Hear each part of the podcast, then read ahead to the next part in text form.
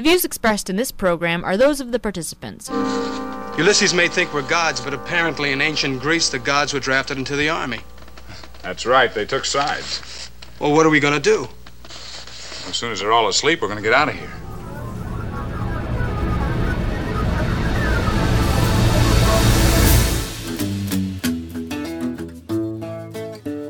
Welcome, everyone. It is Thursday, October the 1st, 2020. I'm Bob Metz, and this is Just Right, broadcasting around the world and online. Join us for an hour of discussion that's not right wing, it's just right.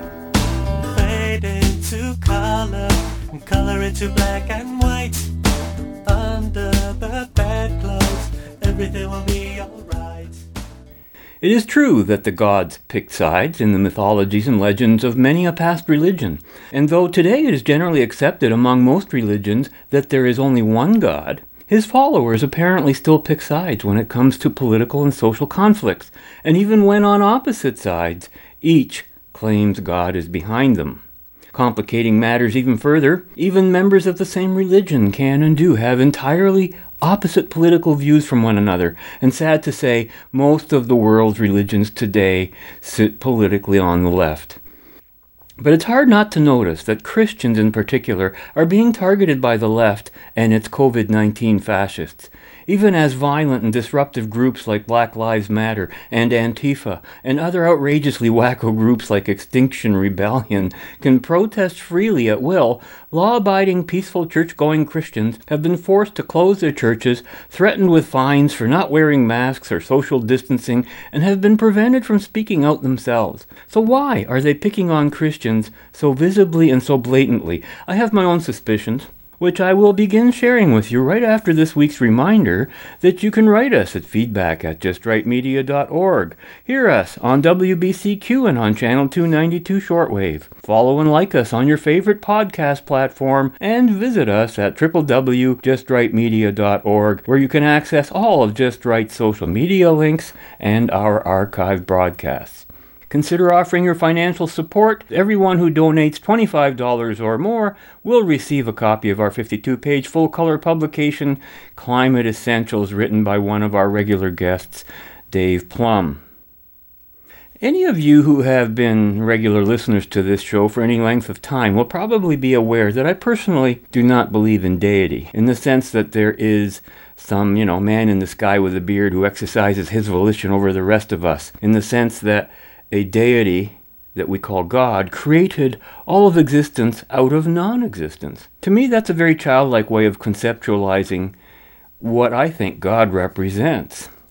I have my own secular views concerning the concept of God, which I have discussed in detail in the past, and which is not our central theme today. So, to answer the question I posed earlier, why are Christians particularly so targeted by the COVID lockdowns and rules? Well, here's my theory it's primarily within the Christian religions that any political values of the right can really be found, even though many leftist values may be held by others who call themselves Christian. By values of the right, I'm referring to those that include and extend from individualism and individual freedom. By values of the left, I'm referring to those values that naturally lead to collectivism and to state control.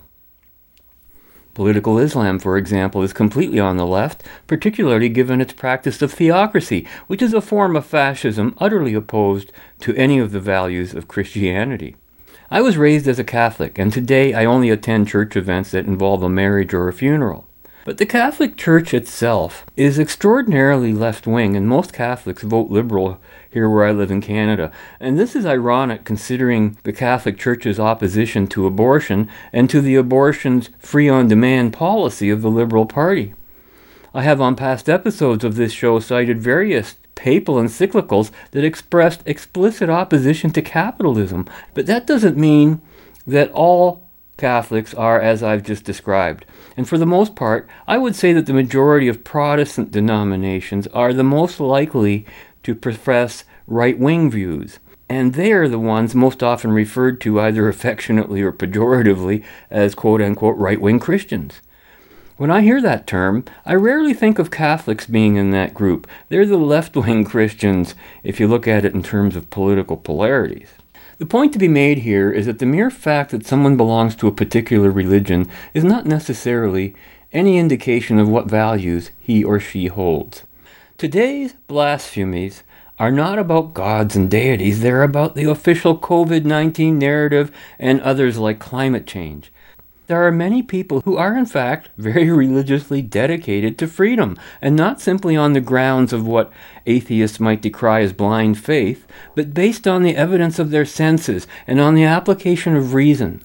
For them, these values are not mutually exclusive to their beliefs, but go hand in hand with the religion they practice.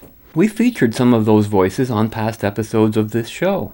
And although the voice you're about to hear next falls into that same category, his is a bit different. As an outspoken Catholic priest in the state of Minnesota, Father Robert Altier's views are not necessarily shared by his own church, a controversy that we'll discuss more in detail after hearing what got him in hot water with his own Catholic community. If you look over and over again at what the prophets say, they will preface it with, Thus says the Lord. It may be calling people to repentance. It may be calling people to change things. It may be telling the people that something wonderful is going to happen. Whatever it is, they have to speak the truth. Because God is truth.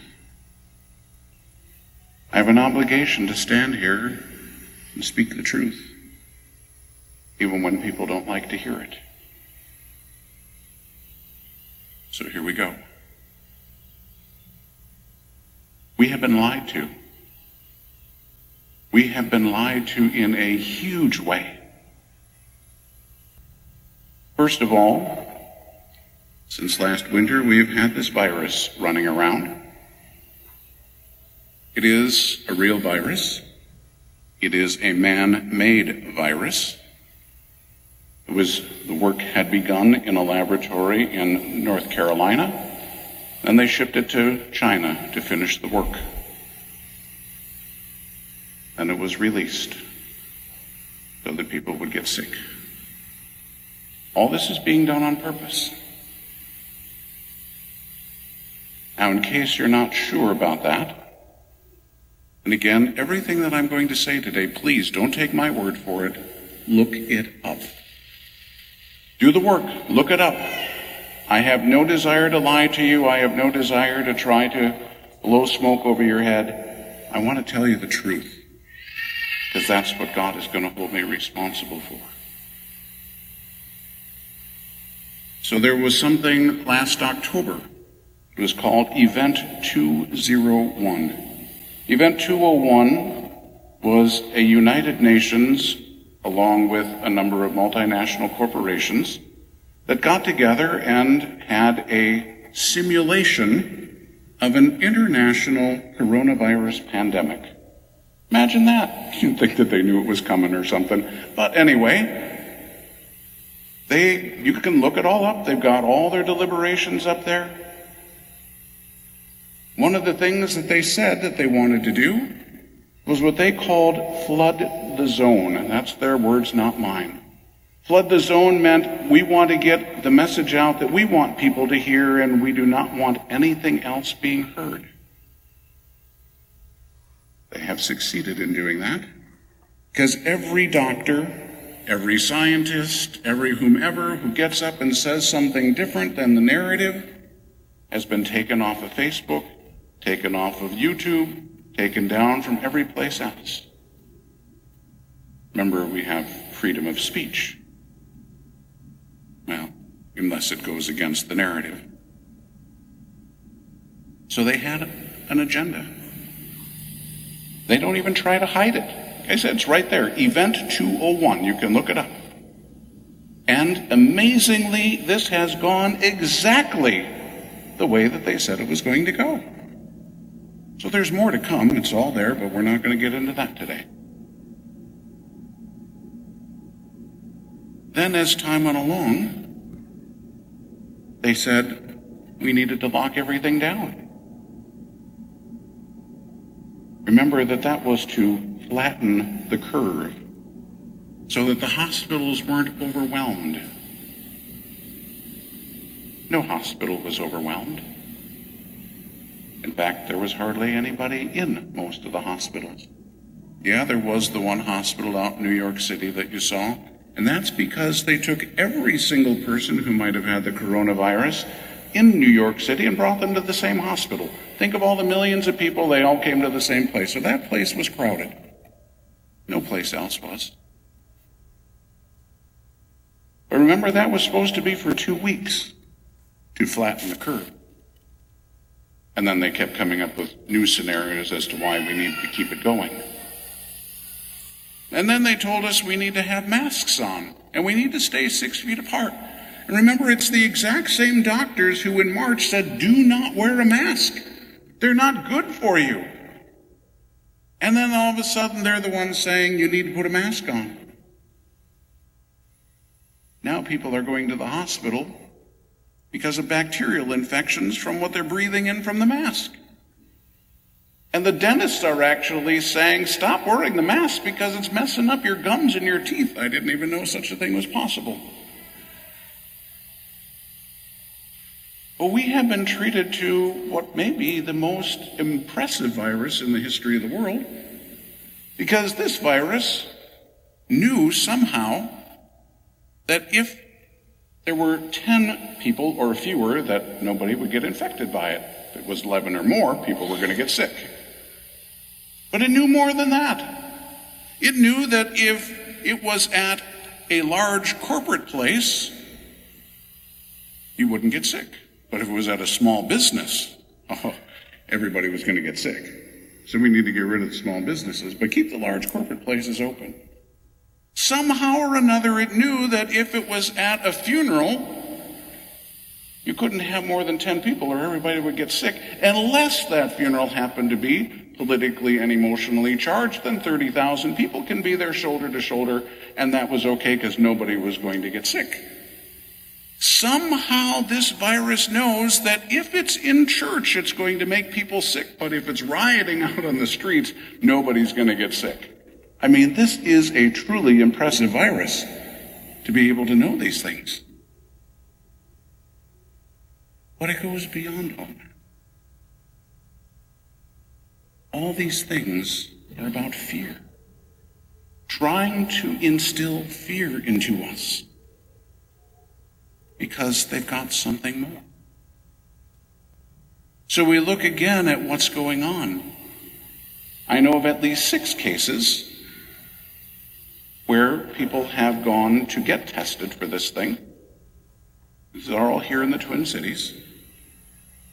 And they've gone to be tested, and the wait was so long that they finally decided to leave.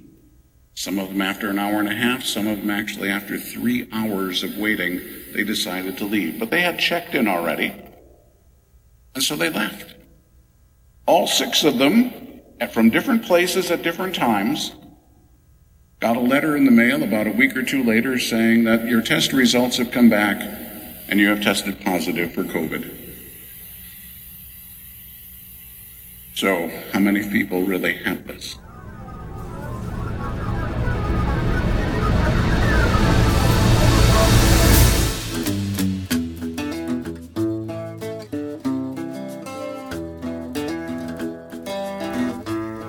Brings us to what happened just recently. The Department of Justice a couple of weeks ago announced that they were going to start looking into what I would call the homicidal decisions of a number of governors to put the sickest people as they get out of the hospital into nursing homes. And they put them into nursing homes on purpose because God was not cooperating with these people in their plan. There weren't enough people dying Remember what we were told originally? 2.2 million people were going to die in our country. 2.2 million. The CDC then, without saying anything, one day dropped it down to a million and a half, and then a million, and then 900,000, and it just kept going down and down and down. And they were trying anything to get the numbers up. In fact, a doctor, if they falsify a death certificate, will lose their license. But the CDC wrote to the doctors and told them to put COVID down as the reason for people's death. There was a doctor right here in Minnesota who happens to be a legislator. Jensen is his name. You can look it up. He's the one who said, I received the seven page memo from the CDC, and here's what they told us to do. So there was actually a man, this wasn't here in Minnesota, there was a man who was shot in the head about a month and a half ago. And guess what? He died of COVID. There was somebody else who got hit by a bus. He died of COVID. All these things. Everybody was dying of COVID. Did you know that in New York City, up until about February, there were lots of people dying from the flu, and after that, not one single person died of the flu? Or cancer either, for that matter. So I think COVID is the cure for the flu. We have to look at what's going on. Bunch of lies. So, anyway, two weeks ago, if you would have looked on the CDC website, it said there were about, I think it was about 154,000 people in America who died of COVID. And then the Department of Justice said they were going to investigate these two decisions to put people into the nursing homes. And lo and behold, two days later, if the CDC didn't change their website and said actually only 6% of the 154,000 died of COVID. Really? Now that's COVID alone. So some of the people in the nursing homes, and they pointed this out, the average person who died with this had 2.6 other comorbidities, as they call them. So only 9,200 people have actually died of COVID by itself in America. 9,200. Now, as they go through all these draconian things that they have been doing, what is interesting is that when you look at it from that perspective, 9,200 doesn't even come close to breaking into the top 10 causes of death in America. But I think number seven on the list, if I'm not mistaken, is suicide. Notice that they haven't let, let up on anything, even though the number of calls to the suicide hotlines have increased 600%. The number of divorces in April and May skyrocketed. The number of cases of child abuse has gone through the roof. That hasn't changed anything that these people have told us that we're supposed to be doing because they have a bigger agenda. So we need to recognize eventually here that we have been lied to. 99.75% of everyone who has gotten this has completely recovered with no side effects. 99.75%. Think about that.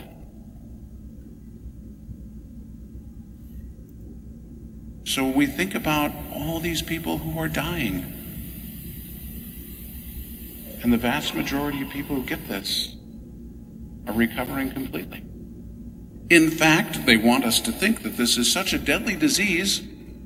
Think about the fact that most of us, if we've had it, the only way we're going to know is if we went and got tested. It's so deadly that you don't know if you had it? Really? Come on. Yeah, really, if it's really such a deadly disease, why do we need a test to tell us if we had it? Isn't that an obvious question? And why would you ever quarantine the healthy instead of the sick? That's never been done before in the history of humanity. Now, that wasn't the end of Father Altier's sermon. He continued with a warning about the planned forced vaccine campaigns and the dangers that were involved with those vaccines in terms of health risks. That's an issue for another day. But I'll tell you now, I'm not among those looking forward to another flu vaccine, which has more risks than benefits. And I have to confess that when I originally heard the news about the CDC's downgrading of COVID deaths to that 6% figure, which was widely reported quite a while ago, I really wasn't connecting the dots between that official revision and the announced investigation by the Department of Justice. Wow, talk about a red flag. To say that we are being lied to throughout this entire COVID 19 lockdown is an understatement so profound it boggles the imagination.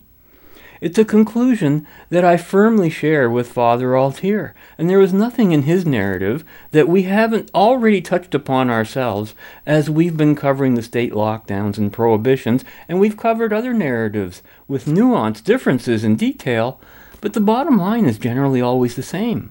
And still to this very day, the mainstream media in my area, from print to broadcast, is a steady drone of leftist fictions, which are all lies, and which are, as Father Altier so clearly stated, about their trying to instill fear for another agenda. This has been clear for a long time now, yet the mainstream reports look and sound as if they were written in some twilight zone of unreality. And what's particularly amazing is that even their own reports are contradictory and irrational enough to draw that conclusion. You can draw it from their own material. For example, under the daily quote unquote recent developments column reported on the front pages of last Friday and Saturday's London Free Press were the following Friday, COVID caseloads rising in Ontario, 400 plus new cases Thursday as 30,600 new tests were completed. Waiting, more than 50,000 people were awaiting tests results on Thursday. Then on Saturday, once again, Ontario topped 400 new daily cases, most of them in Toronto. People under age 40 account for most. Nationwide, Canada surpassed 150,000 confirmed cases of COVID 19 on Friday. End quote. Well, what never shows up in these daily updates is how many people are actually hospitalized or how many have died. No report. And I want to know just what the hell a COVID caseload is. To what load are they referring? Is a caseload the same as a simple case? It makes it sound like hospitals are overwhelmed with loads of sick people. Even more misleading is the use of the word COVID when actually describing the presence of the SARS CoV 2 virus, which is no longer a concern as evidence would suggest. COVID is the disease, folks. By the government's own admission, most of the tests of this virus are not reliable. Many are fabricated, especially given that they have yet to be able to isolate one coronavirus from another that might be floating around in someone's system. It's really difficult to fully appreciate the degree to which our establishment has gone to create fear and terror where there is no cause to justify it. Now, getting back to Father Altiers, I discovered this item online from Star Tribune in Minnesota. And apparently, Father Altier is not alone in having stirred up controversy within his own religious circles. There's another priest named Father Altman who has also found himself in controversy, and I was getting the two mixed up, which is understandable since both of their names begin with ALT, almost as if to symbolize that theirs is the alternative view. The headline reads Two renegade priests, one calls COVID sham, one says Dems face hell. And the subhead Catholic Leaders Weigh Response to Two Renegades, written by Jean Hopfensperger of the Star Tribune on September 15th, and I quote, the Reverend Robert Altier delivered a fiery sermon earlier this month labeling COVID 19 an evil man made conspiracy and telling his Catholic congregation in Crystal that we have been lied to. That came just days after the Reverend James Altman, a priest in La Crosse, Wisconsin, appeared in a video posted on YouTube calling Catholic Democrats godless hypocrites doomed to hell a video produced by a Minnesota conservative media news outlet that has now received 655,000 clicks. Catholic priests, as with all faith leaders, are supposed to steer clear of endorsing political leaders, at minimum from the pulpit. But the two incendiary speeches reveal that the country's polarized political climate is drifting through some church doors. Well, isn't everything polarized? And you can't get away from that. Isn't that what I've been saying? While Catholic clergy members have participated in events supporting issues such as abortion restrictions, it's rare to find such overt and damning public preaching, said the Reverend Tom Reese, senior analyst for Religion News Service. We have thousands of priests, so we'll inevitably have some renegades, he said, adding that it's the role of bishops to rein them in. When what the priest said is utterly false information that can endanger people's lives, then the bishop needs to act quickly, he said. End quote. Now, here again, we have someone labeling some undefined information as being false without even being specific or offering the correct information to refute it. And even if one fact was incorrect, how does that make everything he said false information? And what I really want to know is how can what Father Altier said possibly endanger people's lives?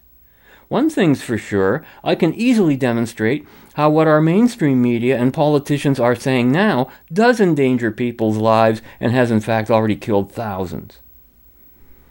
But to continue, quote, the two incidents unfolded within about a week of each other.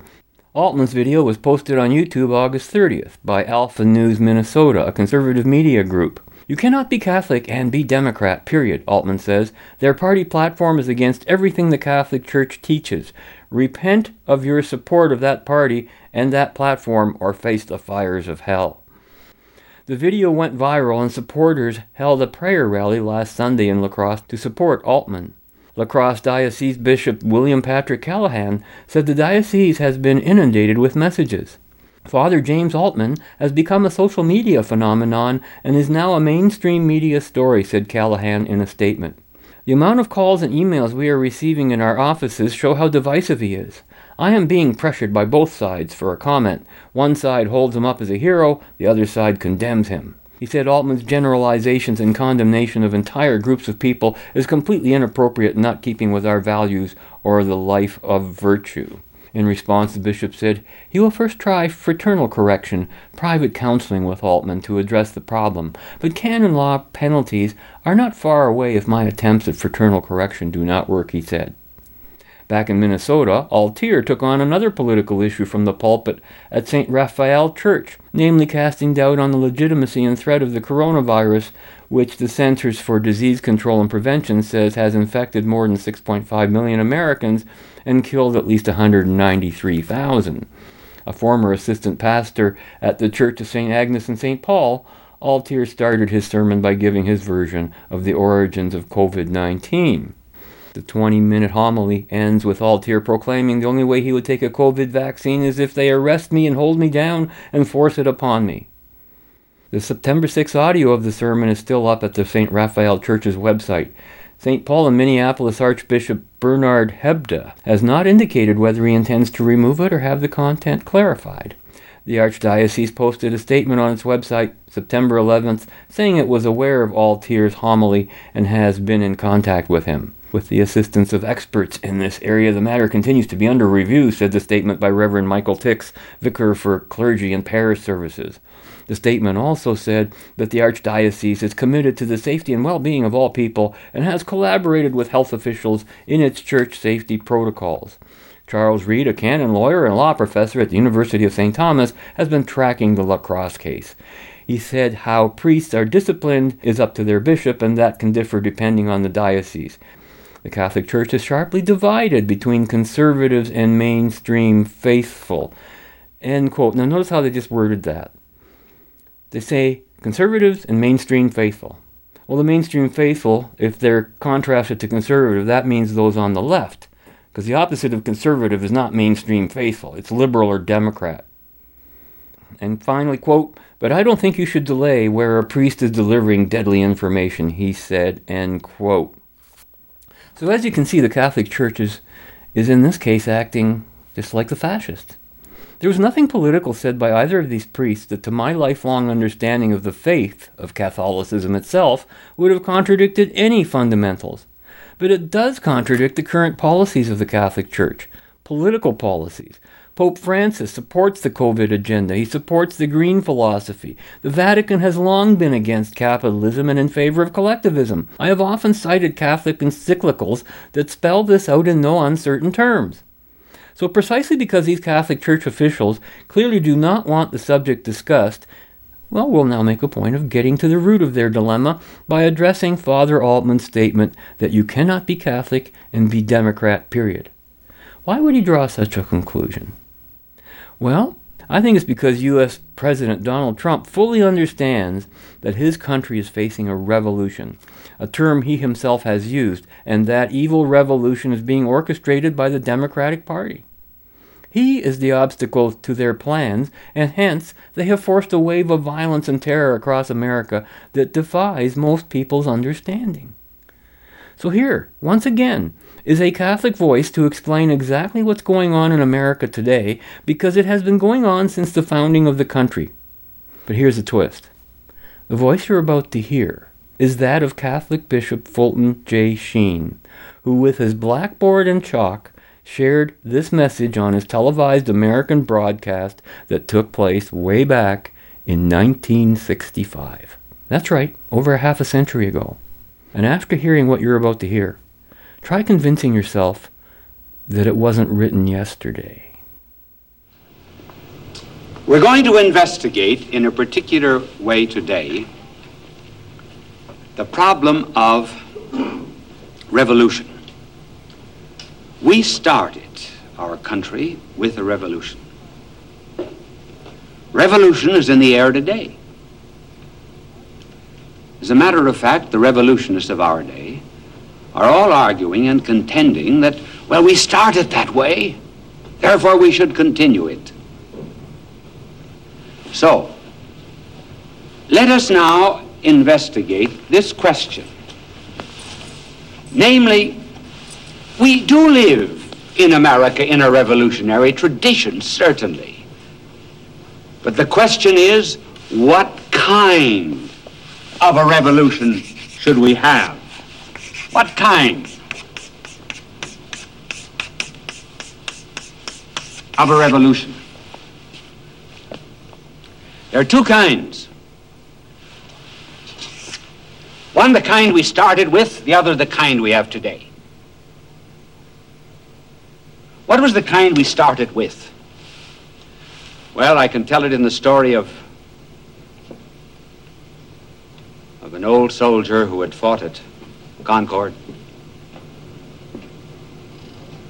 And someone said to him in his old days, Why did you go to Concord on that April day? You suffered great oppression, didn't you? No, Colonel Preston said, no, I wasn't conscious of any great oppression from a foreign power. Well, then, it's because you were against the Stamp Act. Oh, I never saw any of the stamps. I think that General Bernard kept some of them in Castle William, but I never saw them. I certainly didn't fight on account of the Stamp Act.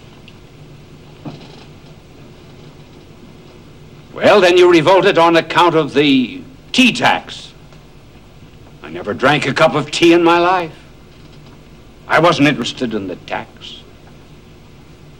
Well, then you must have been reading Harrington, Sidney, and Locke. Never read them. All I ever read was the Bible, Watts' hymns, and the Catechism. Well, then, why did you go to Concord? He said, for one reason in order that we might govern ourselves. That was the American Revolution. To govern ourselves.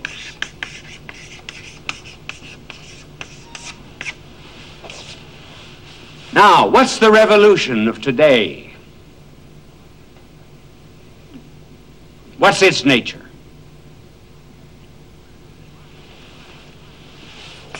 Violence.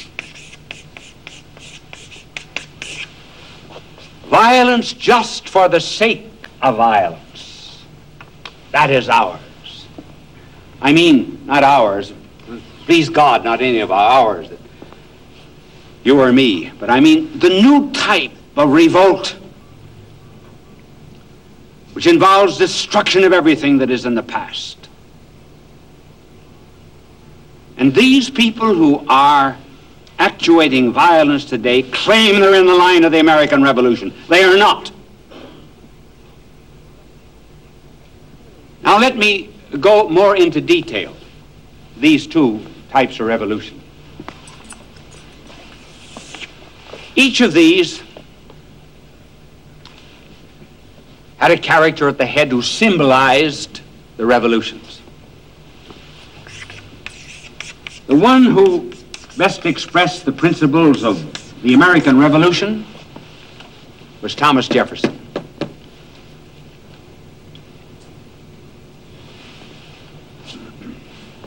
Thomas Jefferson is the antecedent of all Americans today who believe in self-government. Who's the progenitor of this kind of revolution? someone who was a contemporary of Thomas Jefferson. Strange to say. Saint-Just. 1793, Revolution.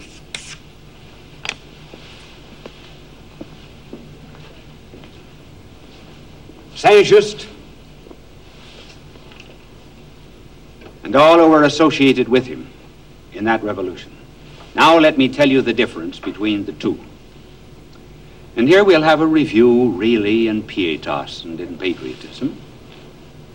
And I will first of all describe what Jefferson taught us, what we believe, and what are the conditions of the preservation of our country. Then I will give you Saint-Just, who holds exactly the same thing that the violent revolutionists of today hold in our country. They may not know that they are adopting his principles, but they are. Thomas Jefferson probably knew Saint-Just. They were in Paris together. But in order to do our American Constitution, Thomas Jefferson had, how to repudiate all of the principles of Saint-Just. Whether he knew Saint-Just or not.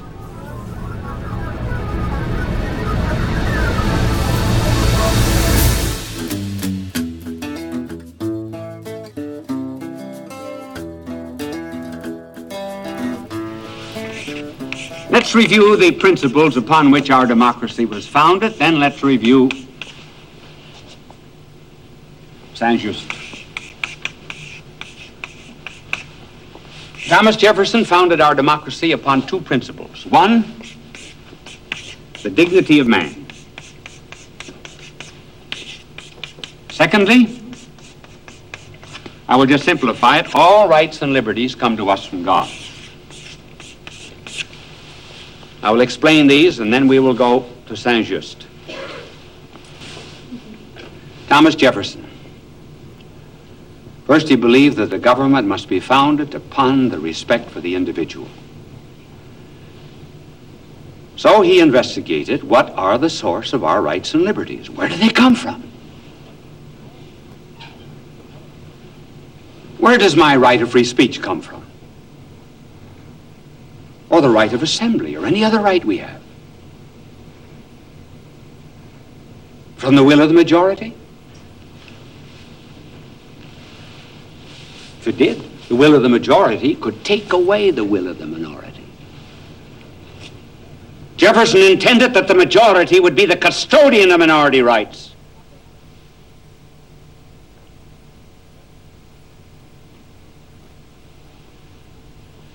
The rights and liberties come from the federal government? Certainly not. If they came from the federal government, the federal government could take them away. Taking almost everything else away. They might just as well take away our rights and liberties. But he set it down in the second paragraph of the Declaration of Independence that it is a self-evident principle, self-evident, that the Creator, the Creator, has endowed man with certain unalienable rights. Unalienable. They cannot be taken away. Among which are the right to life, to liberty, and the pursuit of happiness. That is our democracy. Those are the two principles. And isn't it interesting that that particular government and those governments in the world that deny the existence of God are those that deny the existence of human rights?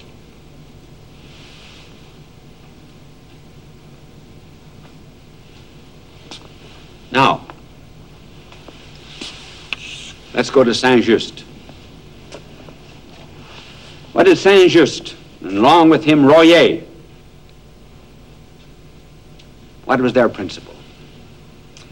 Their principle was that in order to make people pass through a certain door,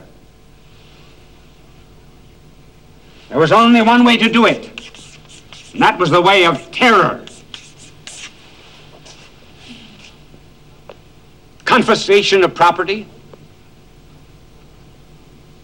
and the destruction of rights and liberties. Just also said,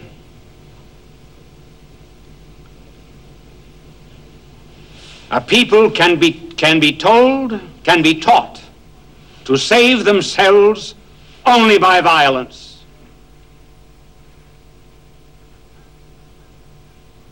And the path to the establishment of every government must be upon a pile of corpses. That was the thing that Jefferson had to fight against when he wrote the Declaration of Independence. He knew it. It wasn't anything new. I'm bringing it up now to remind you that we're going through exactly that same crisis now that Jefferson faced. That our country today has to choose once more between Jefferson and Saint Just.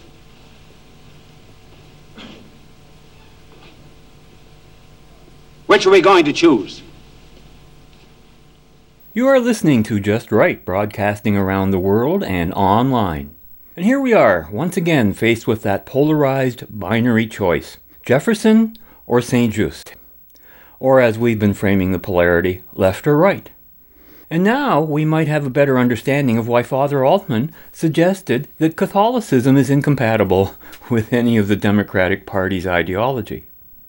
And what a great description of what we're witnessing today. Quote, their principle was that in order to make people pass through a certain door, terror was required, confiscation of property, destruction of life and rights, end quote.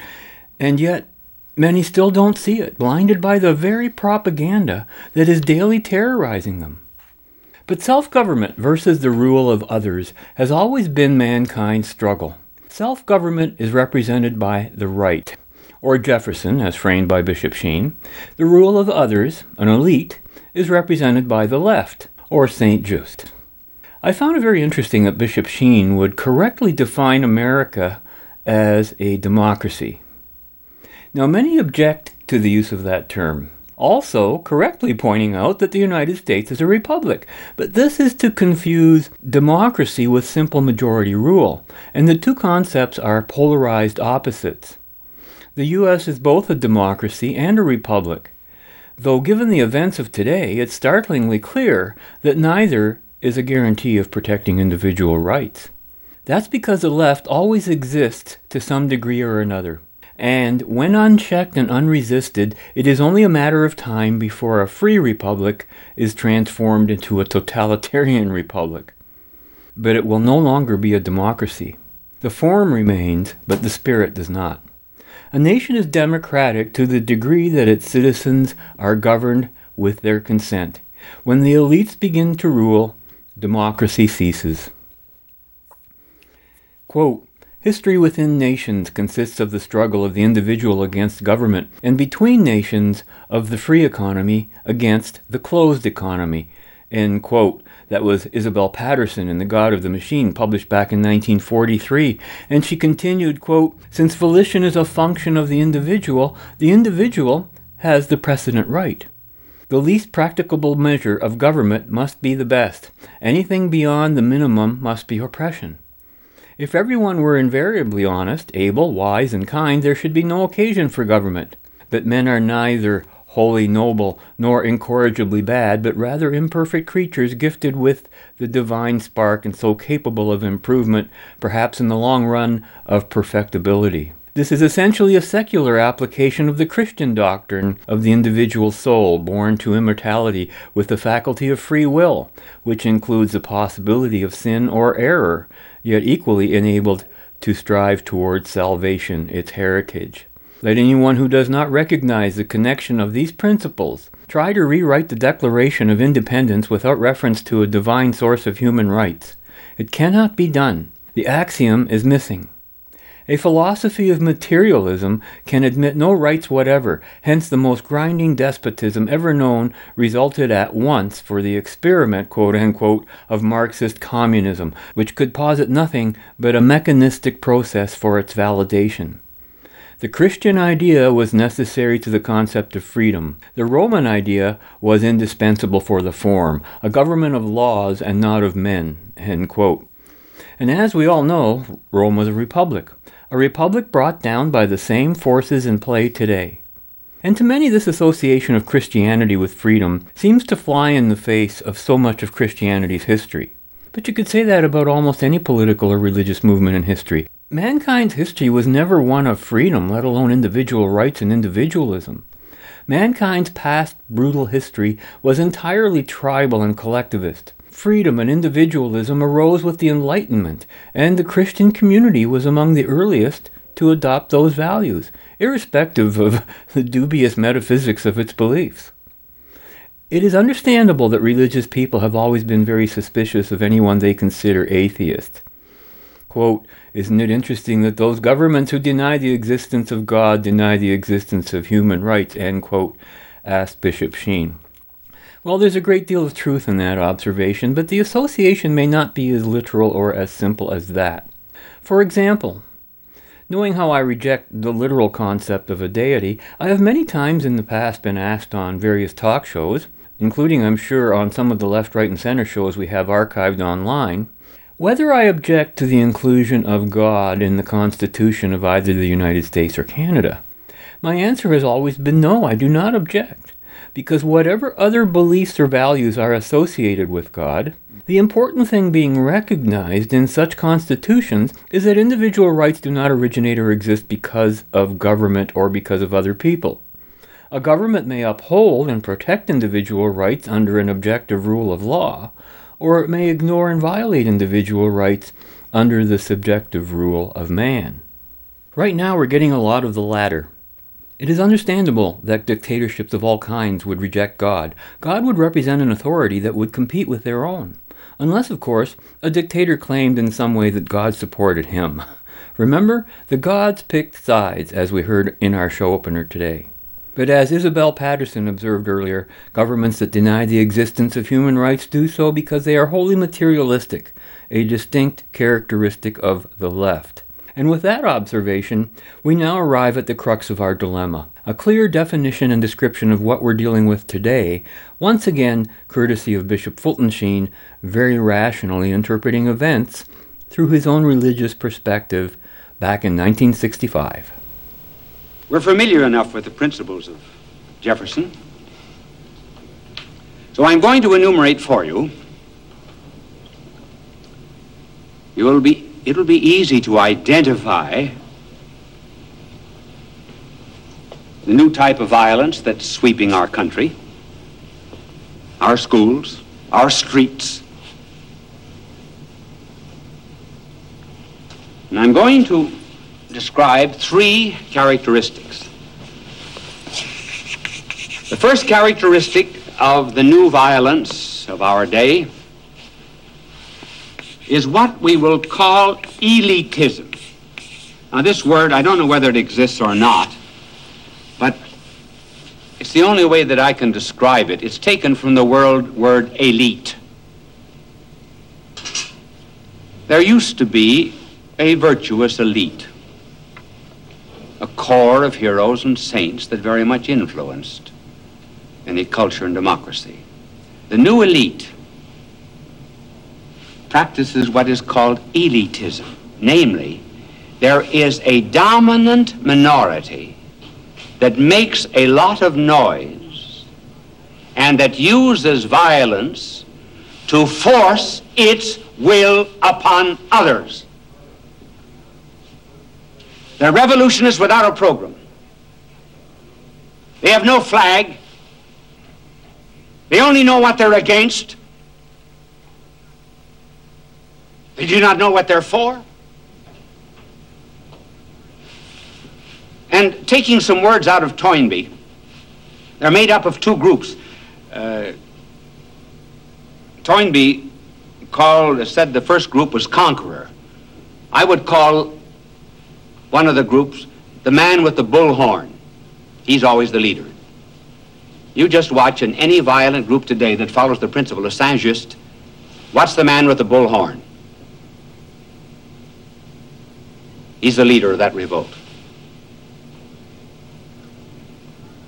Secondly, there are the hangmen, the kind that are rifle desks, destroy property, burn homes, do anything to enforce their will.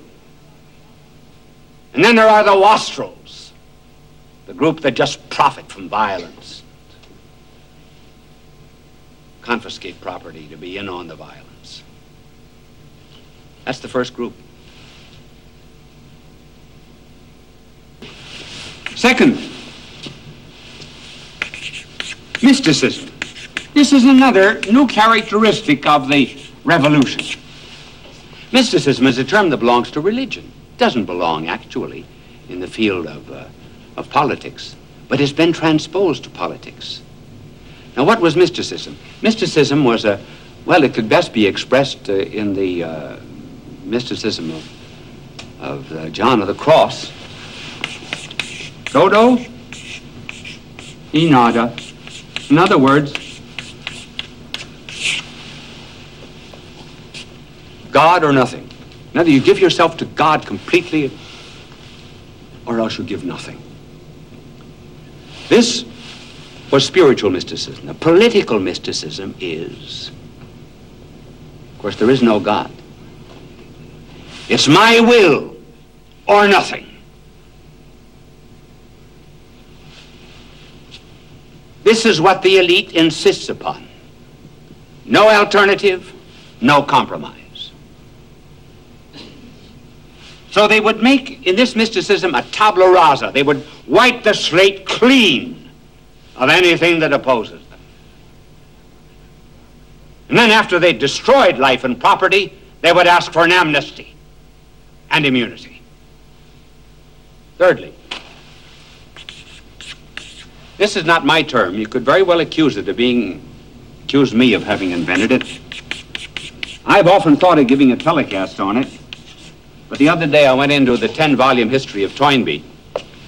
And lo and behold, I found Toynbee saying that idea which has been in my mind, namely Satanism. Satanism is behind it too. This is the third characteristic of it. The world is built on order.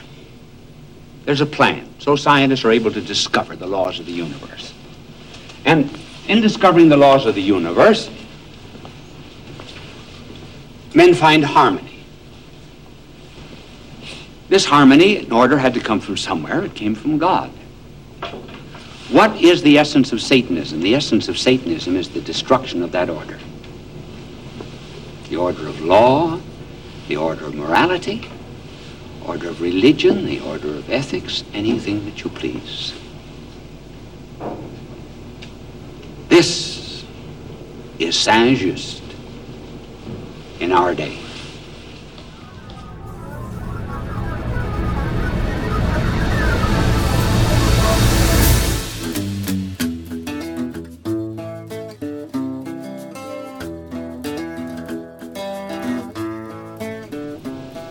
Maybe God is stirring us, bringing us to the brink of danger in order that we might begin to examine ourselves and restore Jefferson, the dignity of man, and a belief in God. Our nation is too full of those that are crying down. Down with the universities. Down with schools. Down with the churches. Down with teachers. Down with government. Down with the police. Can you build anything down? You cannot. Chilling. And a pretty hard act to follow.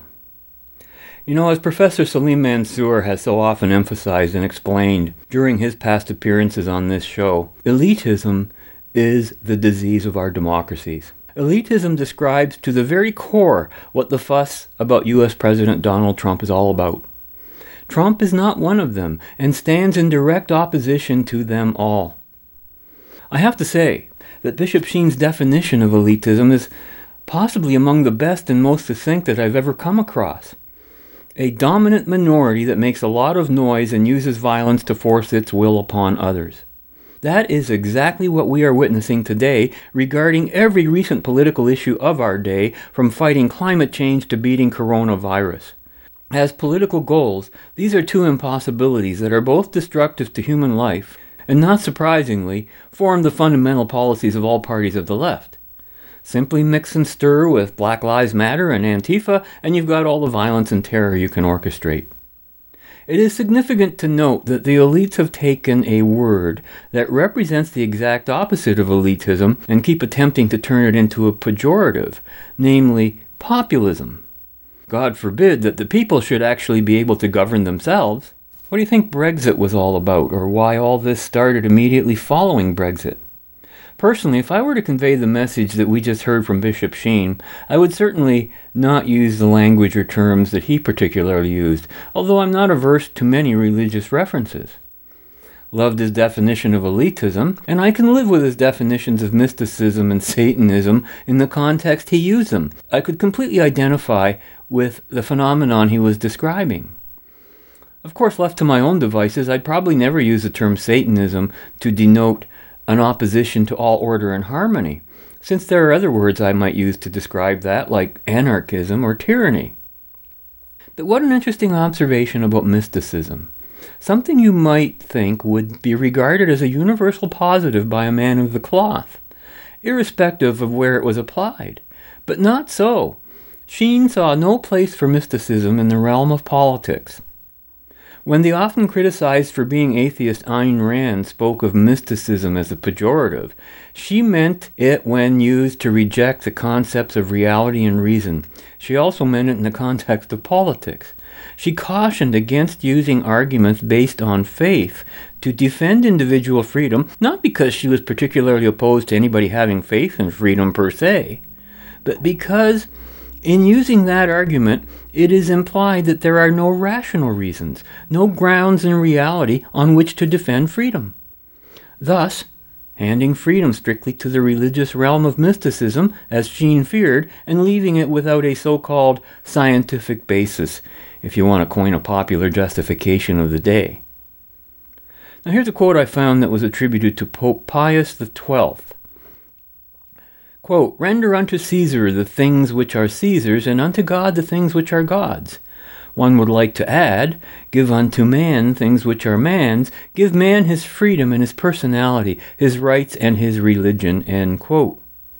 Well, when I compare quotes like this, and what we heard from the two priests previously cited, with the so called mainstream faithful, as described earlier, it becomes clear that no religion, even if founded on a common premise, is exempt from the philosophic and political struggle between left and right. Nor are the rest of us. There is a growing awareness within both the religious and non religious community of the right that they may have more in common with each other than each of them is usually aware. The point is that in politics, where consent is the guiding principle of the free society and coercion is the operative principle of the unfree society, you've got to look both left and right before choosing your political allies or rejecting your opponents. Those are the key grounds that you have to align on. So, do you think I'm becoming a God fearing atheist or what? I'll leave that one to you to ponder. I'll tell you this, though. I would rather fear God than what I see heading towards us on the political horizon. Let's see how much closer to that horizon we'll be by this time next week, when you are once again invited to join us as we continue our journey in the right direction. And until then, be right, stay right, do right, act right, think right, and be right back here. We'll see you then.